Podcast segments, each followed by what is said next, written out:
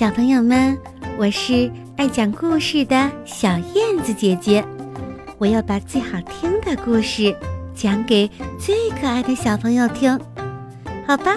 我们准备开始啦。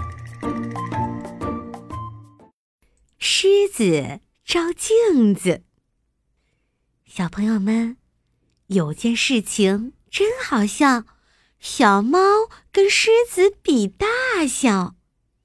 听过吗？有一天呐，狮子抓到了小猫，它张开大嘴巴，想把它一口吞下去。小猫喵喵的叫，喵喵，你为什么要吃我呀？狮子听了，哈哈大笑。哈哈哈！那还用问吗？因为我大，你小。什么什么？你大，我小？我说狮子，你一定是眼睛花了。明明是我大，你小。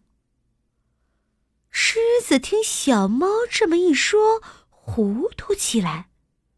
小猫说：“你呀，眼睛只看到自己的爪子，看不到自己的身子，你怎么知道自己有多大呢？”“呃，是对呀。”狮子想了想说：“我我我我是看不见自己的身子，我我我怎么知道我自己有多大呢？”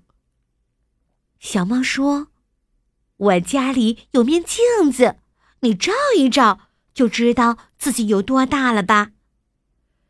狮子还从来没有照过镜子，他想：“嗯，照镜子一定很有趣，好吧？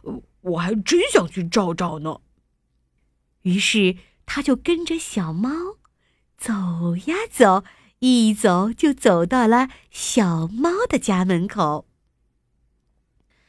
小猫家的镜子可真奇怪，正面可以照，反面也可以照。正面是鼓起来的，反面是凹进去的，电钮一按就转一转。狮子，狮子，快来瞧一瞧，瞧瞧你自己是大还是小。狮子走进屋里，在镜子前面一站，正好鼓起来的一面朝着他。他往镜子里一瞧，看见自己又矮又小，像只小老鼠。小猫说：“你看明白了吧？你的个儿有多大？哎，现在你。”站到旁边去，让我来照镜子。小猫偷偷的把电钮一按，镜子转了一转，凹进去的一面朝着它。呵，这下可不得了！